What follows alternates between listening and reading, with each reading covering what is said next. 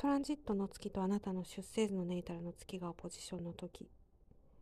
このトランジット特に男性にとってはちょっとネガティブなトランジットですね。やっぱりこの時っていうのは何か目の前に起こっている問題を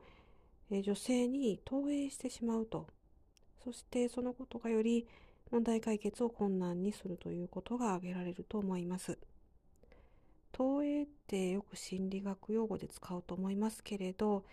まあ簡単なことですよね。心理学っていう言葉自体も確か西天音先生が、まあ、造語みたいにして作ったっていうことみたいですけれど、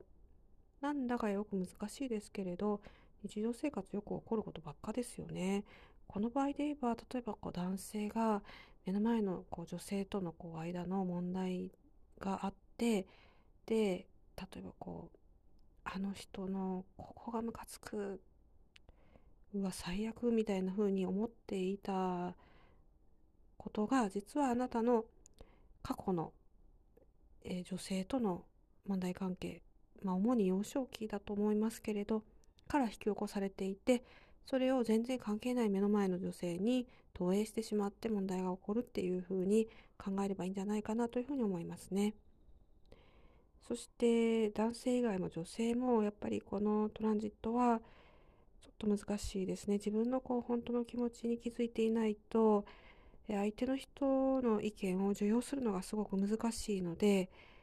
そこからまた問題が起こりやすくなると。救いなのはね少ないですよね。あの少ないというか短いですよね。このトランジットね。期間がとっても。だからまあ